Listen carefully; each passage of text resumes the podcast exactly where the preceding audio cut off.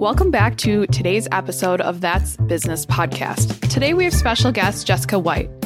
My path and Jessica's paths crossed a few months ago, and I honestly was immediately drawn to her story of growing up in the foster care system. Jessica is such a breath of fresh air, an extremely honest individual, and truly gives insights to what the foster care system is like that a lot of people don't realize. Really excited to have you on, Jessica. Thank you so much for being on this episode. But let's start with tell us a little bit about your story. Obviously, we're going to get into it really far, but tell us a little bit about yourself. Sure. Thank you so much for having me. I'm excited to talk to you today. My earliest memories are of transitioning in and out of the foster care system. I'm the oldest of four children. Mm-hmm. We were in and out. Um, I think the earliest foster care home I remember is probably my earliest memory, about five. And in and out, my biological mother never kept a job, was into drugs, um, was just not in a good environment. So we shuffled back and forth a lot from her to foster homes as the state continued to try to get her to get her act together continue to give her opportunities to get herself together. Mm-hmm. And for me, it was just a. Uh, I was adopted once unsuccessfully, and that's a whole nother story of just how things went wrong with abuse and then went back into the foster care system until I met people who I considered to be my parents late in high school. And so when I aged out of the system, I moved in with them and they have been my parents ever since. Oh, I love that. but how does it work? I know being five, you may remember some of it and whatnot. I know you said it's your earliest memory, but how does it work with communication with you as the foster kid there? Is it like, hey, look, you're getting adopted? Because a lot of people don't know how this whole system works. No, um, they're not very good with sharing information. Frequently, you would be shuffled to a different home with less than 24 hours notice. Oh. Once I was old enough to understand that process, you would receive a phone call the night before and say, be ready in the morning, you're leaving. And you're not given a reason why. So you're left thinking, did I do something wrong? Are they unhappy with me? And of course, being one of four, we were frequently not together. So my siblings were in another home. And so how this would normally work is I would be in one home, my brothers would be in another, and my sister ended up going with family. So my brothers and I were separated for a lot of our time in foster care until we went to one specific home who said she was willing to take all three of us. Mm-hmm. So you're not given a whole lot of information. And because they are overworked and underpaid and overwhelmed, right? You frequently don't meet your caseworker. They don't even know your name, your number, you're a file to be shuffled, a placement or a phone call that they receive. Um, and I'm not bashing that system. It is very much a broken system. And I know social workers personally in my adult life that I've had conversation with about just the burden of trying to connect with every one of those kids and make sure that they, you know, mentally and physically are in a good place. Mm-hmm. It's just, it's a broken system and they don't have a lot of support. I can't even tell you the number of social workers I had that I don't even know their name. Mm-hmm. I really, I have one and I don't remember her name that did when I was in high school come into the home I was in, sit down on the bed and have a conversation with me. We talked about favorite music and just treated me like a person instead of a number. Right. Mm-hmm. So, no, a lot of information is not shared with you. You're going to court, you don't know why. If you are involved with your biological parents or family, you don't know when your next meeting with them is going to be. I sometimes did not know where my siblings were in another home or when I would get to see them. So there's a constant level of anxiety of all the not knowing, you know. Mm-hmm. And then when you go into a new home, that's such a terrifying experience because you don't know the rules. Right. You know, you don't know the rules. You don't know, you don't know if it's okay to ask for a snack. You don't know if it's okay to turn on the TV. You know, things that you know, everyday people don't necessarily think about. The smells are different, the sounds are different. I can remember countless nights of being in the first home, just not being able to sleep that night, just paralyzed with, oh my gosh, I don't know what's going to happen tomorrow. Am I, how long are they going to be here? Are they going to like me? You know, so it's definitely a anxiety ridden process, which I think that we could do better with, especially once a child reaches teen years of explaining what's going on? Mm-hmm. What's your next move? Why are you being moved? Um, maybe working through issues so they don't have to be moved. Right. Because every kid in that system is going to internalize, you know, whether you tell me that that's true or not, you know, I'm going to believe that you just don't want me, hmm that there's something wrong with me. So definitely could improve communication and including the kids in the process. Now, I know that that's sometimes not always possible. A lot of kids want to go home. A lot of kids want to stay in situations where sometimes it's not the foster family's fault. They just can't. They have other personal issues. They have sick family. They have finances. Someone has to go back to work. But if you communicate that, at least the child's not, hopefully, not internalizing the reason why they're being moved.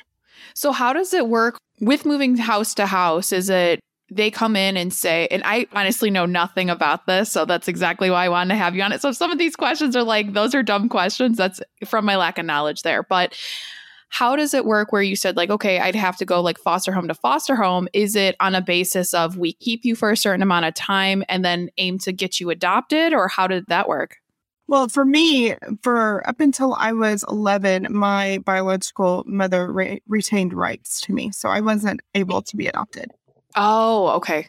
Right. And so this was the process of the court having to terminate her rights that she was finally an unfit mother, or her agreeing to have her rights terminated so that we could process into adoption. Up until I was 11, she retained those rights. So that's why I say there was a lot of, for a little while, she would do better. She would get into um, home or have some stability. We would move in and then it would kind of all fall back apart again, or there was abuse there Mhm. um, from various boyfriends and being hungry. And that's a whole nother podcast. I feel like if you want to talk down that road, yeah. but there's a lot of negative things uh, to being shuffled back into her care. So then we would go into another home and we were never, like I said, we would get a phone call and the stigma is a lot of foster kids travel with plastic bags. We don't have anything that was our own. And as you leave homes, you lose possessions and you know, some kids only come with the clothes on their back and that's all they have. They weren't given, an, if it's an emergency movement, they may not have been given any notice that they were being pulled out of a home. So they're just leaving. And then once rights are terminated and you're put up for adoption, then from the research I've done and from what I've heard, it is easier for kids to be adopted from the foster system Mhm. than if it were you coming from an outside agency. It's less costly if you're adopting and then taking those kids in from that process. But you have, still have to deal with, and I understand foster families who decide to adopt still have to deal with that family element. Mhm. It's hard if the biological family knows where you live. They might just show up. They might still continue to be involved in that child's life. You may have to deal with the drama there. I know frequently for my moves, or what I was told was my biological family knew where I was and they didn't want her just showing up at the door. Right. So it was tried to remain a big secret of where we were placed at that point in time. Sometimes we were moved not because of anything we did, but because all of a sudden somebody's passed on the information and now she knows where we live. Oh my gosh. Because she would show up and drop gifts off at the door Right. Or come and argue um, about our, our care or something she disagreed with. So they would move us for that reason. hmm So once her rights were terminated, I was placed up for adoption. My two brothers and I were adopted when I was 11, and then I lived there until my ninth grade year. And then I was removed from that home for abuse. My brothers remained, and I was removed and then put back into foster care, and then spent about six to nine months in one single home before I was moved to a state funded orphanage Oh my God. and that's where I remained until I, I graduated high school. And because that first adoptive mom retained my rights, hmm I was never allowed to be adopted again. So the people I call my parents are not legally my parents, they're my choice. Wow. Wait. So the house you were getting abused in retained rights for you, even though you were removed from it, and still to this day have them. Yes, they are still legally on my birth certificate. What? I'm going to get really heated on this podcast. How does that make any sense? But oh my God. Okay. So when we've talked about this before, you said when you aged out of the system. So what happened? I know this is a big issue too. That's still a hot topic of you age out at 18. What happens? Is it just best of luck to you or how does it work? Yeah, it's still pretty much best of luck to you. I've heard that certain states have established programs for 18 to 20 for kids to remain in homes. You have to apply for that privilege and then be accepted. So the problem with that is, and from watching TikToks and other people's experience, that information's not circulated. Mm-hmm. So kids don't even know that that's an option. That's a major problem. It- so if even if there are programs available at 18, I don't know where to look. I wouldn't know. You right. know, I don't know what to do. So yeah, if I had not had my parents, the people I call my parents to go to, I would have had to find family, find friends, find something. Um, there's some crazy statistic of numbers of kids that end up homeless. So typically, those kids will go live, find biological family. If they know where their biological family is, even if that's a horrible, bad experience, at least it's a roof over your head Right. you know, or they end up homeless. So I know plenty of kids who ended up sleeping on someone's couch and bouncing between homes, but a lot of times these kids also don't end up getting a steady job Mhm. because they that's the thing. I think that all kids should be taught uh, taxes and how to pump gas and, basic living, but definitely foster kids. At 16, you should start telling them what their options are. There should not be a, well, you're no longer in our care. You're going to have to figure it out. Why are we not doing a better job of preparing them? Helping kids that are in foster care at 16, 17 get a job, maintain, start saving, have some idea of what they're going to do next, what their next stop is, instead of just saying, okay, we've done our job, we wash our hands of you. Now go try to make something of yourself. Right. Why is there not some either practicum experiences or something that you can know? I wouldn't know how to look for a job. I barely knew how to look for a job at 18 or anything I know now. I have a 20 year old son who still checks with me on before he does anything. Yeah. Apply for a job, pay taxes, um, apply for an apartment, buy a car. He doesn't make a decision without calling me first. But one of these people that don't have someone to call. Right. I was very lucky to find my parents and to have over the years established relationships with guidance counselors hmm and friends' parents that saw that I didn't want to be another statistic and invested time into me so that I knew I had somewhat of a support system to go to after. And have maintained those relationships into my 40s. Yeah. What was kind of the moment for you? If you even, I don't know if you had like this moment or what kind of came to your breaking point of you saying, I'm not going to be another statistic. I'm going to make a difference for myself. as long as I can remember, my main goal in life was to not be anything like my biological mother. Mm-hmm. Um, I saw how she she never took responsibility for her actions. Mm.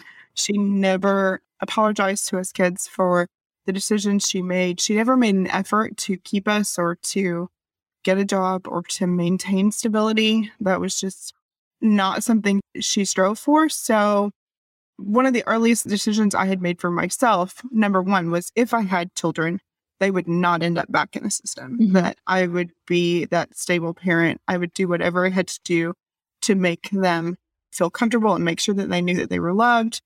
Going hungry is a big trigger for me. So make sure that they never experience those kinds of days. Mm-hmm. So that was one of the earliest things. It didn't translate into education and career until later on in life, Okay. um, until high school. And once I got to college and being the first one to ever in my the history of my family to ever to get a degree was a big milestone. for me. Wow. It was a big click. Like yeah. I can do this, you know. And then also to see my siblings because my siblings unfortunately are the statistic Mm-hmm. all three of them have repeated the process. I have last count seven nieces and nephews who've been in and out of the system. So um, they are exactly all those things we didn't try to be. And, you know, in their mind, I've become too good for them because I've done something different in life. But I was just determined to make something of myself, you know, to be a support system for the people around me and for my kids to, to have a different future than the one that I had. Right.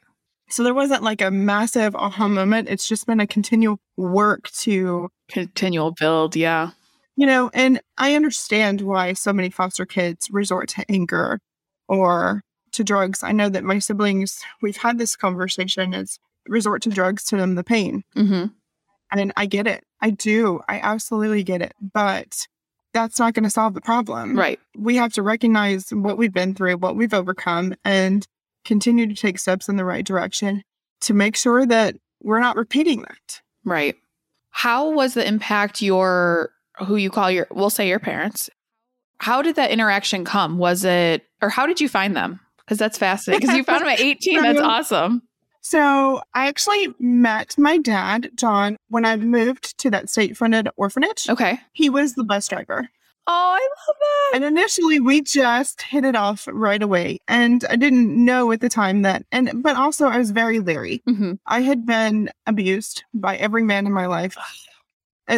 Every man in my life, from um, even in a couple of foster homes. So I was very leery initially. Um, and he saw that leeriness and let me work in my own time and never, he'd never cross the line. Even when I moved in with him and my mom, and um, he would never initiate a hug.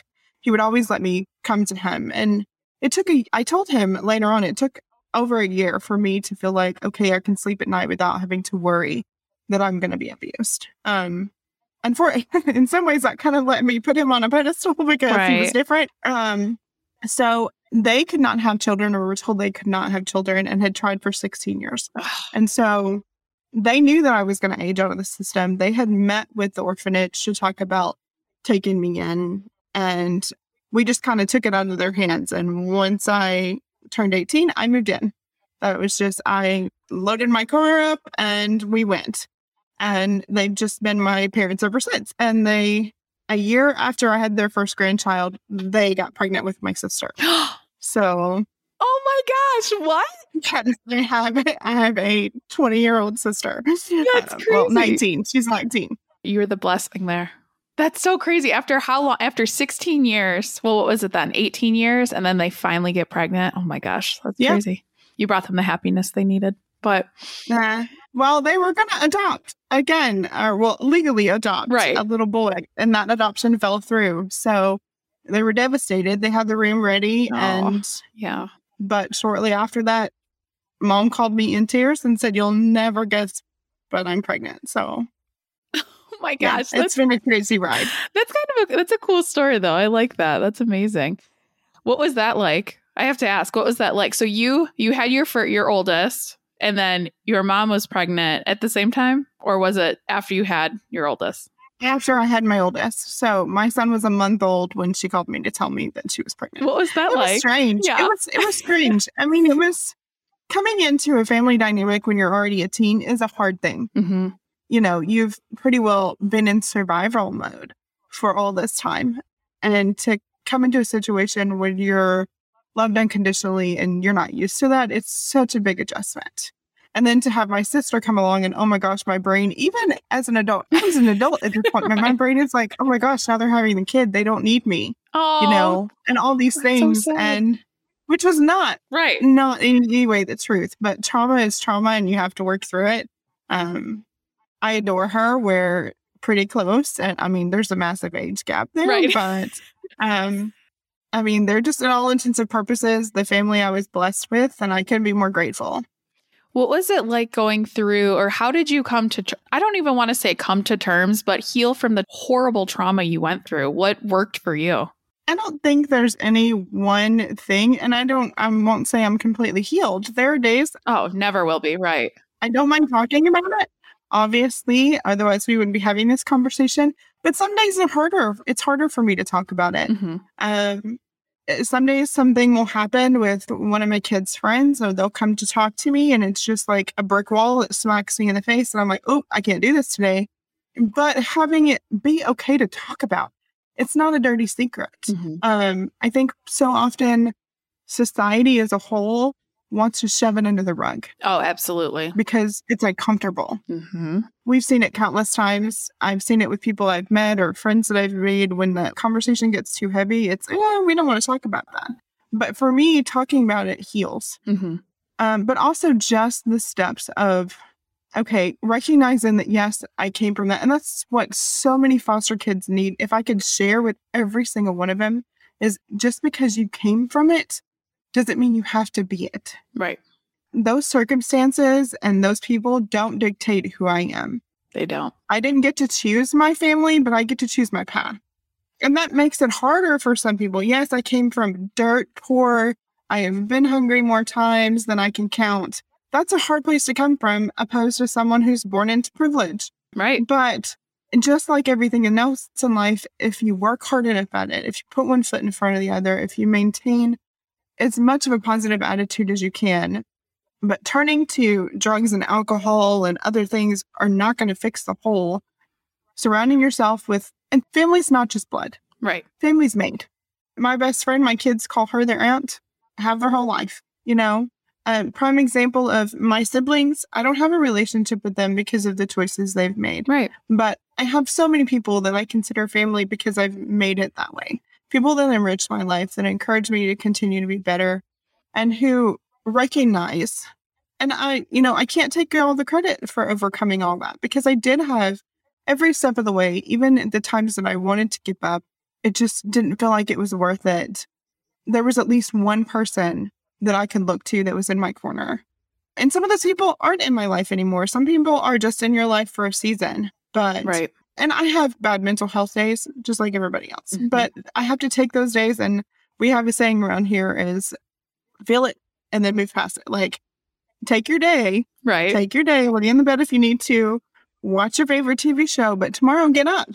Like I just can't I may have come from it, but I can't live there, Right. you know? Mm-hmm. You're giving me goosebumps listening to these. I love it. One part of you and what really was like just shows what kind of individual you are. When we first talked, you had said you are that safe haven for your kids' friends that come from broken homes. So I want to talk about that. And I know you said some things are triggering for you with their situations, but what made you say, like, I want to be this safe haven for them or anyone that needs a safe space from their broken homes? Just recognizing that everybody needs somebody Mhm. in their corner. And some of them come in here and they just want to vent. They just want to vent about what's going on in their life. And a lot of times I can't fix it. Right. You know, I'm not the parent. I can't take them into my home because they have a parent. So letting them vent, letting them be a safe space. We have a couple that I always ask them when they're here or when they're out with us, are you hungry? Have you eaten today? Even if it's just buying you a meal, then I know that you went home having eaten something. You know, when we outgrow clothes or when they're with us and we're out shopping, do you need anything? It's just because they're going to grow into adults too. Right. And I always tell them, I'm like, be better. Yes, I know this situation right now sucks, for lack of a better word, It does. Right. but be better. You're going to turn 18, you're going to turn 20, and you're going to be responsible for yourself. So if you hear nothing else from me, hear that you can be better. Yes, and you can call me at 2 a.m. if you need to be picked up from somewhere. Um, my door is always open. They know that there's frequently extra people in my house on the weekend, but I just, I recognize the pain that some of them are in. I see myself in that. And, you know, I can't take them all in and care for them all 24 7. But if the small things that I do do help their day a little better, um, help them endure what they're going through at home, or just to give them hope that there is life after this, there's life after whatever you're born into. It will get better. It can get better. Just keep trudging. I love that. And what can what can people do to help kids in the foster care system? What can myself, what can other people do? Is it provide resources? Is it donate? Is it just understand how this works? What can people do? Well, number one, if you're thinking, I've heard so many people say that they've thought about fostering, but they can't because they would become attached. hmm Okay. Like, I understand that if you become attached and that child gets moved, then it's painful. But think about that from the other perspective as well, from the kid's perspective. And trust me, if you make an enough impression to become attached to them, they're attached to you, they will come back Right. Just because that child is moved doesn't mean that they're not going to remember however long they were with you that you had a positive impact and you may be the only positive impact they've ever had and so many people think that they can't foster teens because they're broken Right. yeah we're broken but that doesn't mean we can't be fixed hmm you know, so many people want to adopt babies, and I'm absolutely for that too. But it's the teenagers who are going to become adults, and your involvement in their life could prevent them from becoming the next statistic, becoming the next person that's like their father and mother they just came from. And a lot of them are carrying anger because they have been shuffled around so many times. They have come to that conclusion that nobody wants me. I'm going to act out because nobody cares.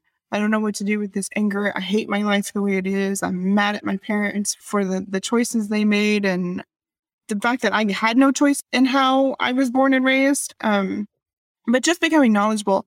There is a website US adoption where it is the saddest thing because you can literally go in there and look at the kids that are up for adoption. It's like adopting a pet from a pound. There's a picture and a bio. I didn't even know that. Okay. And so many times we want to push it under the rug, and people don't realize the sheer number of kids in foster care or that are up for adoption. And it, a lot of the kids that are in foster care are not even up for adoption mm-hmm. at this point, but they still need someone that they can trust to walk beside them through the process that is painful and confusing and can feel like you don't want to go on. I mean, it can be very much, I remember just feeling despair so often. Um, so just get involved, ask questions, be involved in your state and figure out what the rules are. And even if you don't want to foster in your home, you know, sometimes these kids have never had a Christmas around Christmas time or year round. Um, what kids do you have having a birthday come up? What could they use? A lot of these kids come into the system without clothes, without possessions, without the shoes. They go to school and get picked on because they're in hand me down things and they don't have, I mean, the phone was not even on the radar in that right. you know? So ask what you can donate, what will actually go to these kids. And if you're able, open your home. I know that has been a continuous conversation here and it will continue to be because I'll I'll keep pushing. I just um I want these kids to know it's not the end. That there is hope. You can overcome it and even painful things can be overcome.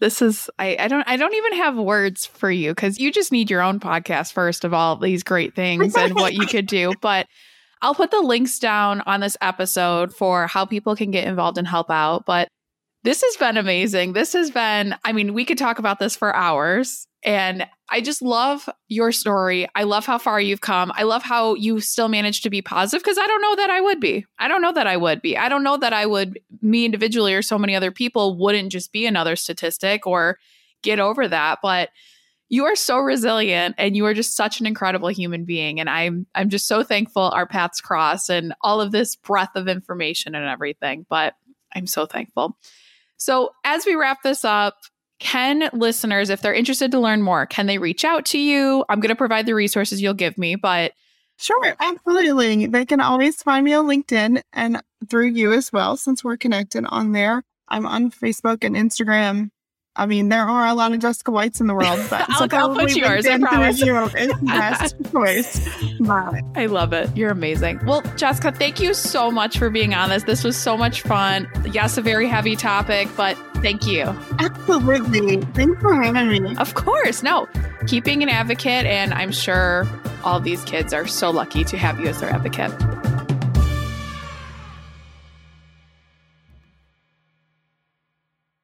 If you're looking for a career change and you're not sure where to start, the Resume Rescue can help. Sure, there's no such thing as the perfect fit for everyone, but here at the Resume Rescue, we're on a mission to find the perfect solution for you.